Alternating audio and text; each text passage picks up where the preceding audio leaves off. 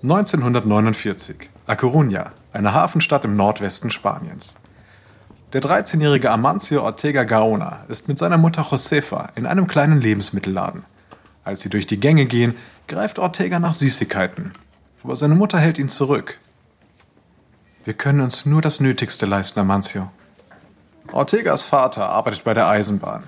Die sechsköpfige Familie lebt in einem kleinen Reihenhaus an den Gleisen. Josefa arbeitet als Hausmädchen.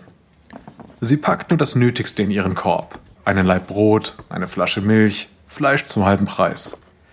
Als sie die Sachen auf den Tresen legt, starrt die Verkäuferin sie an. Nein, ich kann sie nicht schon wieder anschreiben lassen. Ortegas Mutter ist beschämt. Bitte, ich werde sehr bald zahlen, sobald mein Mann und ich den nächsten Lohn bekommen. Das sagen sie jedes Mal. Tut mir leid. Ohne Geld keine Ware. Josefa kramt in ihrer Geldbörse und findet ein paar Peseten. Das reicht nur für das Brot. Josefa kämpft mit den Tränen, als sie nickt und den Laib Brot in ihre Handtasche steckt.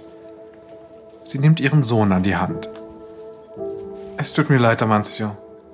Nächstes Mal holen wir mehr zu essen. Versprochen. Nicht schlimm, Mama.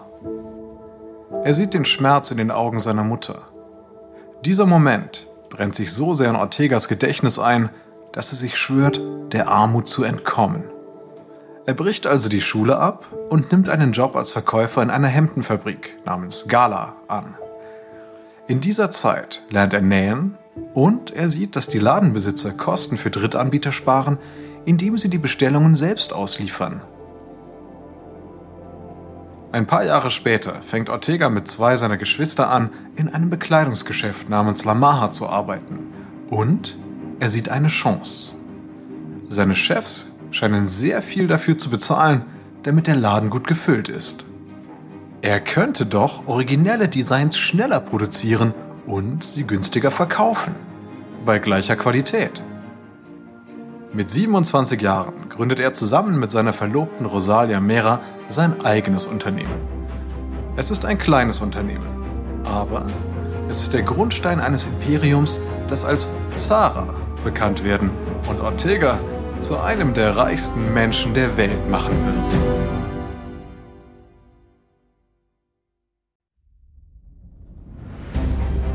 Ich bin Alexander Langer für Wandery und das ist Kampf der Unternehmen. '"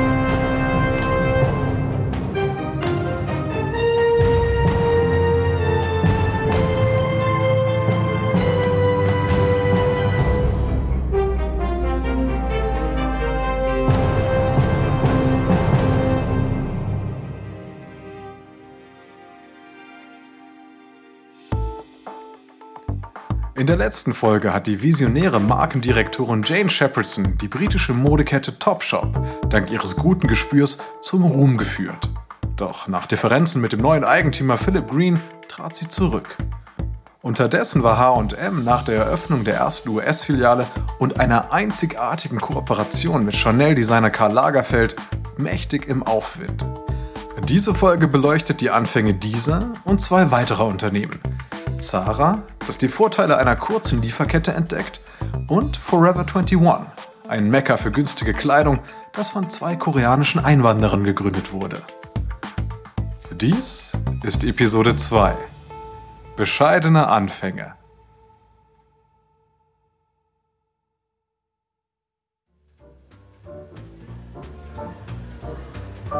(1964) Sheffield, England zehn Jahre vor der Geburt von Zara.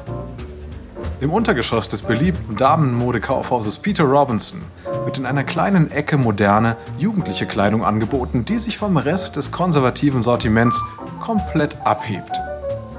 Die Peter Robinson Kaufhauskette ist im Besitz der wohlhabenden und angesehenen Familie Burton, die für ihre vielen Schneidereien und Fabriken bekannt ist. Und nun versucht sich ein Burton der nächsten Generation einen Namen zu machen. Der 46-jährige Raymond Burton leitet das Kaufhaus. Er hat einen Cambridge-Abschluss, einen MBA von Harvard und er diente im Zweiten Weltkrieg. Aufgrund seines Werdegangs hat er großes Selbstvertrauen und hohe Erwartungen an sich selbst. Beides wird er brauchen, um seinen Plan zu verwirklichen. nämlich das Familienunternehmen zu modernisieren. Burton steht neben Diane Wady, einer jungen Einkäuferin. Sie sehen sich beklommen an und sie warten darauf, dass die Kunden die neue kleine Ecke mit der flippigen Kleidung entdecken, die Burton Peter Robinsons Topshop getauft hat. Er dreht sich zu Wady. Ich habe hier ein gutes Gefühl. Wady ist skeptisch. Aber es ist noch kein Kunde vorbeigekommen. Nach einer Stunde. Nur Geduld, nur Geduld. Die jungen Leute müssen uns ja erst finden und es herumerzählen. Wie sollen wir uns hier unten finden? Teenager kaufen hier nicht ein, außer ihre Mütter schleppen sie her. Jetzt sind wir noch im Untergeschoss, aber dank ihres Gespürs werden die Kunden uns bald die Tür einrennen. Wady hat sich einen Namen gemacht, weil sie die Gabe hat, talentierte, junge Designer zu entdecken. Ich liebe die Stücke dieser Designerin hier, Mary Quant. Sie entwirft kürzere Röcke und verwendet leuchtende, kräftige Farben wie Scharlachrot und Fuchsrot. Und ich habe noch jede Menge weitere Anwärter. Ich glaube, wir sind der Konkurrenz voraus. Kaum ein Geschäft nimmt so junge Kunden ins Visier. Das ist eine echte Chance. Sie sehen, wie sich zwei junge Frauen nähern und neugierig durch die Kleidungsstücke stöbern. Wady und Burton können ihre Aufregung kaum verbergen. Ich glaube, Peter Robinsons Topshop macht gleich seinen ersten Verkauf. Und es wird der erste von vielen sein. Im darauffolgenden Jahr kommt Topshop ins Untergeschoss von Peter Robinsons größter Filiale am Oxford Circus. Und 1974 zieht Topshop offiziell aus dem Untergeschoss aus und wird eigenständig. 1976 hat die Marke bereits 55 Filialen und eine Million Pfund Gewinn erwirtschaftet. Burtons Vermächtnis als Gründer von Topshop ist zwar gesichert, aber letztendlich wird nicht er derjenige sein, der am meisten mit der Marke in Verbindung gebracht wird. Nein, diese Ehre wird einem viel impulsiveren Inhaber zuteil, dessen Entscheidungen enormen Schaden anrichten werden. 1975, A Coruña, Spanien. Amancio Ortega Gaona geht durch die Gänge seines kleinen Textilunternehmens, Confecciones Goa. Er ist jetzt 39 Jahre alt und das Erlebnis mit seiner Mutter im Lebensmittelladen liegt mittlerweile Jahrzehnte zurück. Ortega packt seine Frau Rosalia am Arm und führt sie in ein Hinterzimmer. Aus dem Blickfeld ihrer neugierigen Angestellten. Rosalia, wir müssen reden. Das Hinterzimmer ist voller Regale mit Kleidung, die sie vor Ort produzieren. Gesteppte Bademäntel, Hausmäntel, aber auch Hemden, Hosen und Kleider. Ortega dreht sich zu Rosalia. Wir haben ein großes Problem. Rosalia legt die Stirn in Falten. Was ist denn los? Puh, der Großhändler hat die Bestellung storniert. Wie viele Teile? Alles, alles in diesem Raum. Als sie sich umsehen, wird ihnen das Herz schwer. Es sind bestimmt hunderte Artikel, die schon produziert wurden und die sie jetzt nicht verkaufen können. Das ganze Geld und die Arbeit alles umsonst. Ach, was machen wir jetzt nur? Rosalia lässt sich auf einen Stuhl fallen. Wir haben uns auf diesen Verkauf verlassen. Jetzt werden wir monatelang Minus machen. Das könnte unser Ende sein. Die beiden müssen ein vier- und ein siebenjähriges Kind versorgen. Das jüngste leidet an zerebraler Kinderlähmung. Außerdem haben sie 500 Angestellte, die auf ihre Arbeit in der Fabrik angewiesen sind. Ortega sieht sich um und überlegt. Dann kommt ihm eine Idee. Wir müssen sie verkaufen. Die Ware? Aber wie? Wenn der Käufer sie nicht will, was sollen wir? Vielleicht brauchen wir gar keinen Käufer. Wir könnten sie verkaufen, wir selber. Amancio, wir haben keinen Verkaufsladen, keine Kunden. Wir sind eine Produktionsfirma. Dann wird es Zeit, das zu ändern. Was spricht denn gegen unseren eigenen Laden? Meine erste Arbeit war in einem Laden. Da war ich 14. Ein Geschäft zu eröffnen ist schrecklich teuer, Amancio. Und wenn wir die Kleidung nicht verkaufen können, das könnte unser ganzes Unternehmen zerstören. Nein, wird es nicht. Denk nur an die Möglichkeiten. Wenn wir den Zwischenhändler ausschalten und selbst produzieren, steigern wir die Gewinne. Wir steuern den ganzen Prozess. Das ist ein völlig neuer Weg. Wir machen es komplett anders. Gut, gut. Ich hoffe nur, dass dieser neue Weg uns nicht in den Bankrott führt. In weniger als einem Jahr finden sie einen Laden in der Innenstadt von A Coruña. Jetzt brauchen sie noch einen Namen. Die beiden überlegen, was sie gerne mögen. Sie entscheiden sich für den Namen Sorba nach ihrem Lieblingsfilm, dem Kassenschlager Alexis Sorbas von 1964 mit Anthony Quinn. Als das Schild über der Tür hängt, sind sie bereit für das nächste Kapitel in ihrem Leben. Wäre da nicht ein Problem? Ortega und seine Frau Rosalia stehen vor ihrem neuen Geschäft in der Innenstadt von A Coruña. Es sind nur noch wenige Tage bis zur großen Eröffnung. Das Geschäft ist der erste Schritt in ihrem Plan, Kleidung zu verkaufen, die von Luxusdesignermode inspiriert ist, nur zu einem sehr viel niedrigeren Preis. Damit wollen sie den Bekleidungssektor demokratisieren. Rosalia beobachtet also vom Bürgersteig aus, wie ihr Mann die Buchstaben für das Wort Sorba an die Fassade des Gebäudes hängt. Sie ruft ihm zu, etwas weiter links. Ortega justiert einen der Buchstaben. Besser so. Ein bisschen. Jetzt, jetzt das A runter. Ja, schieb es tiefer. Da nähert sich ein Mann, der beim Anblick des neuen Schildes die Stirn runzelt. Entschuldigung, ist das Ihr Geschäft? Ortega steigt von der Leiter und mustert den Mann. Ja, unser Kleidergeschäft. Und wer sind Sie? Äh, mir gehört eine Bar, zwei Straßen weiter. Raten Sie mal, wie die heißt. Ortega vergeht das Lächeln. Sorba. Meine Bar heißt Sorba. Es wird die Leute verwirren, wenn es zwei Sorbas in der Stadt gibt. Wir, wir hatten keine Ahnung, dass es den Namen hier schon gibt. Offensichtlich. Ich hoffe, Sie überlegen es sich anders. Sie haben ja noch nicht eröffnet. Und ich bin hier schon seit Jahren. Und das könnte unschön werden. Wir finden sicher eine Lösung. Ja, das hoffe ich. Der Barbesitzer starkst davon. Ortega und Rosalia sehen sich besorgt an. Tja, wir haben die Buchstaben ja schon besorgt. Vielleicht können wir sie anders arrangieren und anordnen. Sie sehen sich die Buchstaben an. Z, O, R, B, A. Bora? Hm, klingt zu sehr nach Bora Bora. Aber wir könnten aus dem O ein A machen und es Zara nennen. Wie die Hafenstadt, in der wir in den Flitterwochen waren. Schön. Das gefällt mir sogar noch besser als Sorba. Passt besser zu uns.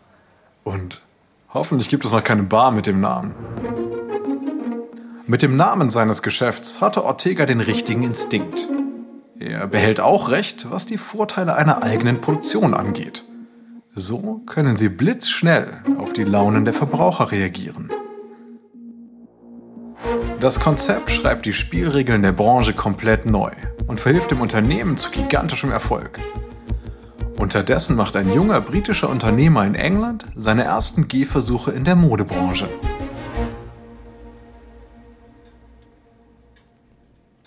London 1981. Philip Green, ein 29-jähriger Geschäftsmann mit dunklen, buschigen Haaren und dem strotzenden Selbstbewusstsein eines Gebrauchtwagenverkäufers, trifft sich mit einem potenziellen Investor.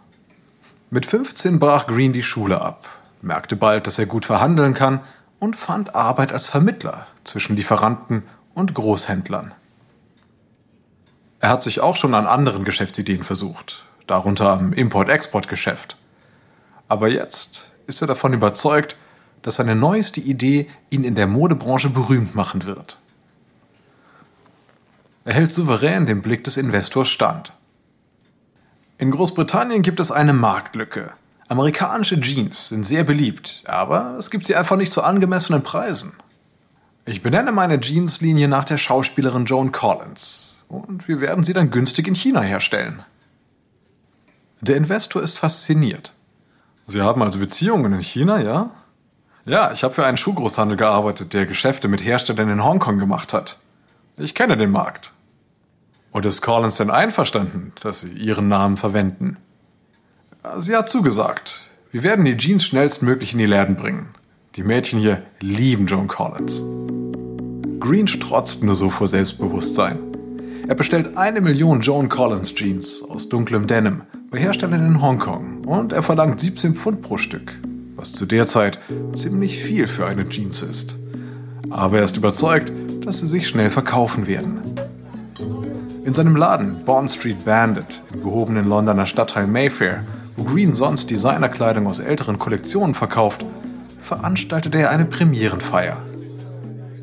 Er posiert mit Collins für Fotos, während sie einen Schokoladenkuchen in Form einer Jeans anschneiden. Aber die Idee entpuppt sich als totaler Flop. Britische Mädchen sind eben doch keine großen Joan Collins-Fans. Denn junge, trendbewusste Kundinnen eifern nicht der Ikone einer anderen Generation nach, die im mittleren Alter ist. Green ist also gezwungen, die Jeans mit Verlust zu verkaufen. Er hat zwar ein feines Gespür für Deals und Verhandlungen, aber er kennt sich nicht damit aus, was junge Kundinnen für cool halten.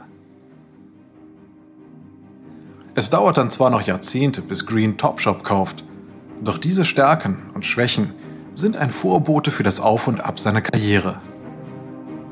Während Green in den 80ern versucht, Fuß zu fassen, kämpfen Zara, Topshop und das schwedische Unternehmen HM um den preisbewussten Kunden. Während ihrer Konkurrenzkämpfe entgeht diesen Marktführern, dass ein bescheidener amerikanischer Kontrahent das Spielfeld betritt.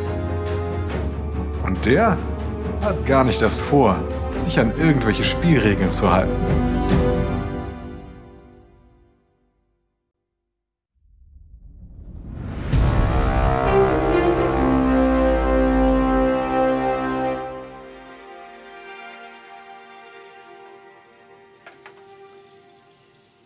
1982. Eine einfache Einzimmerwohnung in Highland Park, Los Angeles. Die 26-jährige koreanische Einwanderin Jin Suk Chang werkelt in der Küche herum. Ihr Ehemann Du Won Chang betritt die Wohnung. Er ist drei Jahre jünger als sie, hat ein rundes Gesicht und ein fröhliches Lächeln. Seiner Haltung zu urteilen ist er erschöpft, aber er beschwert sich nicht. Du-Won setzt sich an den Tisch, während Jin-Suk ihm einen Teller mit Resten zubereitet. Dankbar lächelt er sie an. Wie war dein Tag? Ja, sehr gut. Es war viel los. Ich hatte heute sieben Kunden. Jin Suk hat in Südkorea eine Ausbildung zur Friseurin gemacht und das in der neuen Heimat gut genutzt. Also, ich habe an der Tankstelle etwas Interessantes erfahren. Ach, Liebster, du hast so viele Jobs an der Tankstelle, im Café, die Büroreinigung. Ich mache mir Sorgen, dass es zu viel wird. Du arbeitest 19 Stunden am Tag. Mach dir bitte keine Sorgen, Liebes. Also, zurück zu meiner neuen Erkenntnis.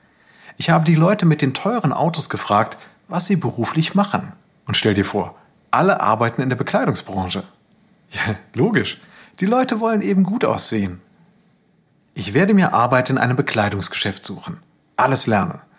Das könnte unser amerikanischer Traum sein. Stell dir vor, wir eröffnen unser eigenes Geschäft. Du hattest schon immer einen Sinn für Mode. Wir könnten hier südkoreanische Mode verkaufen. Wir brauchen aber viel mehr Geld, um ein eigenes Geschäft zu eröffnen. Wie, wie würdest du den Laden denn nennen? Fashion 21. Warum 21? Weil 21 das beste Alter ist. Man ist jung und hat die ganze Zukunft noch vor sich. Stell dir vor, eines Tages könnten wir riesige Geschäfte in jeder amerikanischen Großstadt haben.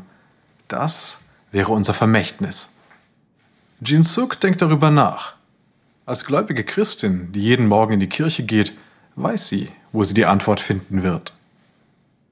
Gut, ich werde beten. Wenn Gott findet, dass wir das Geschäft eröffnen sollen und damit Erfolg haben werden, dann wird er es uns sagen. 1984 kratzen sie 11.000 Dollar zusammen, was heute etwa 29.000 Dollar entsprechen würde. Und sie eröffnen nur wenige Straßen von ihrer Wohnung entfernt ihr erstes Geschäft. Der rund 80 Quadratmeter große Fashion 21 verkauft südkoreanische Mode, die von koreanisch-amerikanischen Produzenten in Los Angeles hergestellt wird. Anfangs schlagen sie bei den Ausverkäufen im Großhandel zu, um den Laden zu bestücken. Und die Sachen sind günstig, verdammt günstig. So günstig, dass die Kunden der koreanisch-amerikanischen Gemeinde in Scharen in den Laden strömen. Während sich Do Won um die Lieferanten und um den Vermieter kümmert, ist Jin Suk für Design und Vermarktung zuständig. Sie nutzt ihr Gespür für Trends, die sich leicht kopieren lassen und gibt jedes Design, das der Laden verkauft, selbst frei. Die Sachen, von denen sie am meisten überzeugt ist, platziert sie strategisch klug ganz vorne. Im ersten Jahr macht Fashion 21 einen beachtlichen Umsatz von 700.000 Dollar. Die Chunks, gläubige Christen, die ohne Geld und ohne Uni-Abschluss in die Vereinigten Staaten kamen, haben es geschafft. Sie lassen ihren Glauben subtil in das Geschäft einfließen. Bald benennen sie das Unternehmen um in Forever 21. Und auf jeder gelben Einkaufstüte prangt der Verweis auf den Bibelvers Johannes Kapitel 3, Vers 16. Die Chunks rühmen sich damit, dass Gott ihnen sagte, sie sollten ein Geschäft eröffnen und ihnen versprach, damit Erfolg zu haben. Während Forever 21 kurz vor der Expansion in kalifornische Einkaufszentren steht, beginnt in Europa für Zara eine neue Ära.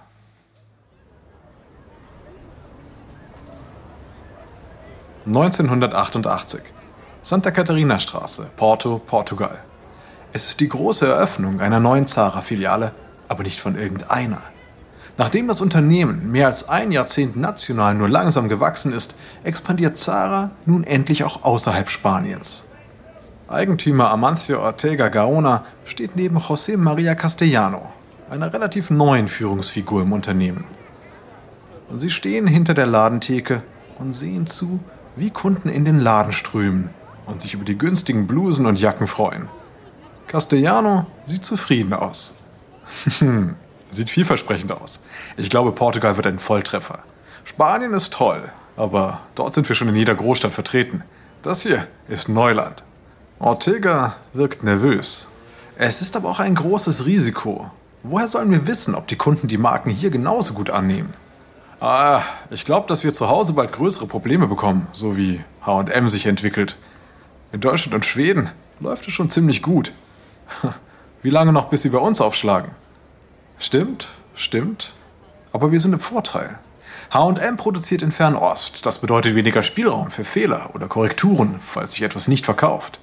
Wir können die Kleidung doppelt so schnell in die Läden bringen, weil wir unsere eigene Produktion hier in der Nähe haben. Castellano nickt. Ich glaube, Portugal war der richtige Schritt. Es ist in der Nähe von Spanien und von unseren Lieferanten. Oh, die Kultur ist doch ähnlich. Aber trotzdem müssen wir uns jetzt auf neue Märkte einstellen. Und egal wie, das wird uns stärker machen. Castellano und Ortega behalten recht. Kunden auf der ganzen Welt wollen Fast Fashion. Jedes Unternehmen beginnt aus seinem Ursprungsland zu expandieren.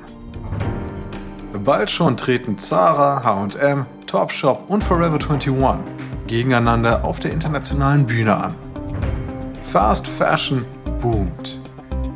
Aber ihr wahrer Preis wird sich als weit höher herausstellen als ursprünglich vermutet. In der nächsten Folge haben HM und Forever 21 während der weltweiten Finanzkrise zusätzlich mit eigenen Krisen zu kämpfen. Und ein chinesisches Unternehmen namens Shein stellt die Fast Fashion Branche völlig auf den Kopf. Dies ist Episode 2 von Kampf der Modemarken aus Kampf der Unternehmen von Wandery. kurzer Hinweis zu den Dialogen, die Sie soeben gehört haben. Wir wissen natürlich nicht genau, was gesprochen wurde, doch die Dialoge basieren nach bestem Wissen auf unseren Recherchen. Ich bin Ihr Sprecher, Alexander Lange. Aaron Conley hat diese Geschichte geschrieben. Synchronaufnahmen von Michelle Phillip. Karen Lowe ist unsere leitende Produzentin und Redakteurin. Herausgegeben und produziert von Emily Frost. Das Original-Sounddesign stammt von Kylie Randell. Unser Produzent ist Dave Schilling. Unsere ausführenden Produzenten sind Jenny Laurel Backman und Marshall Louis. Erstellt von Ernan Lopez für Wondery.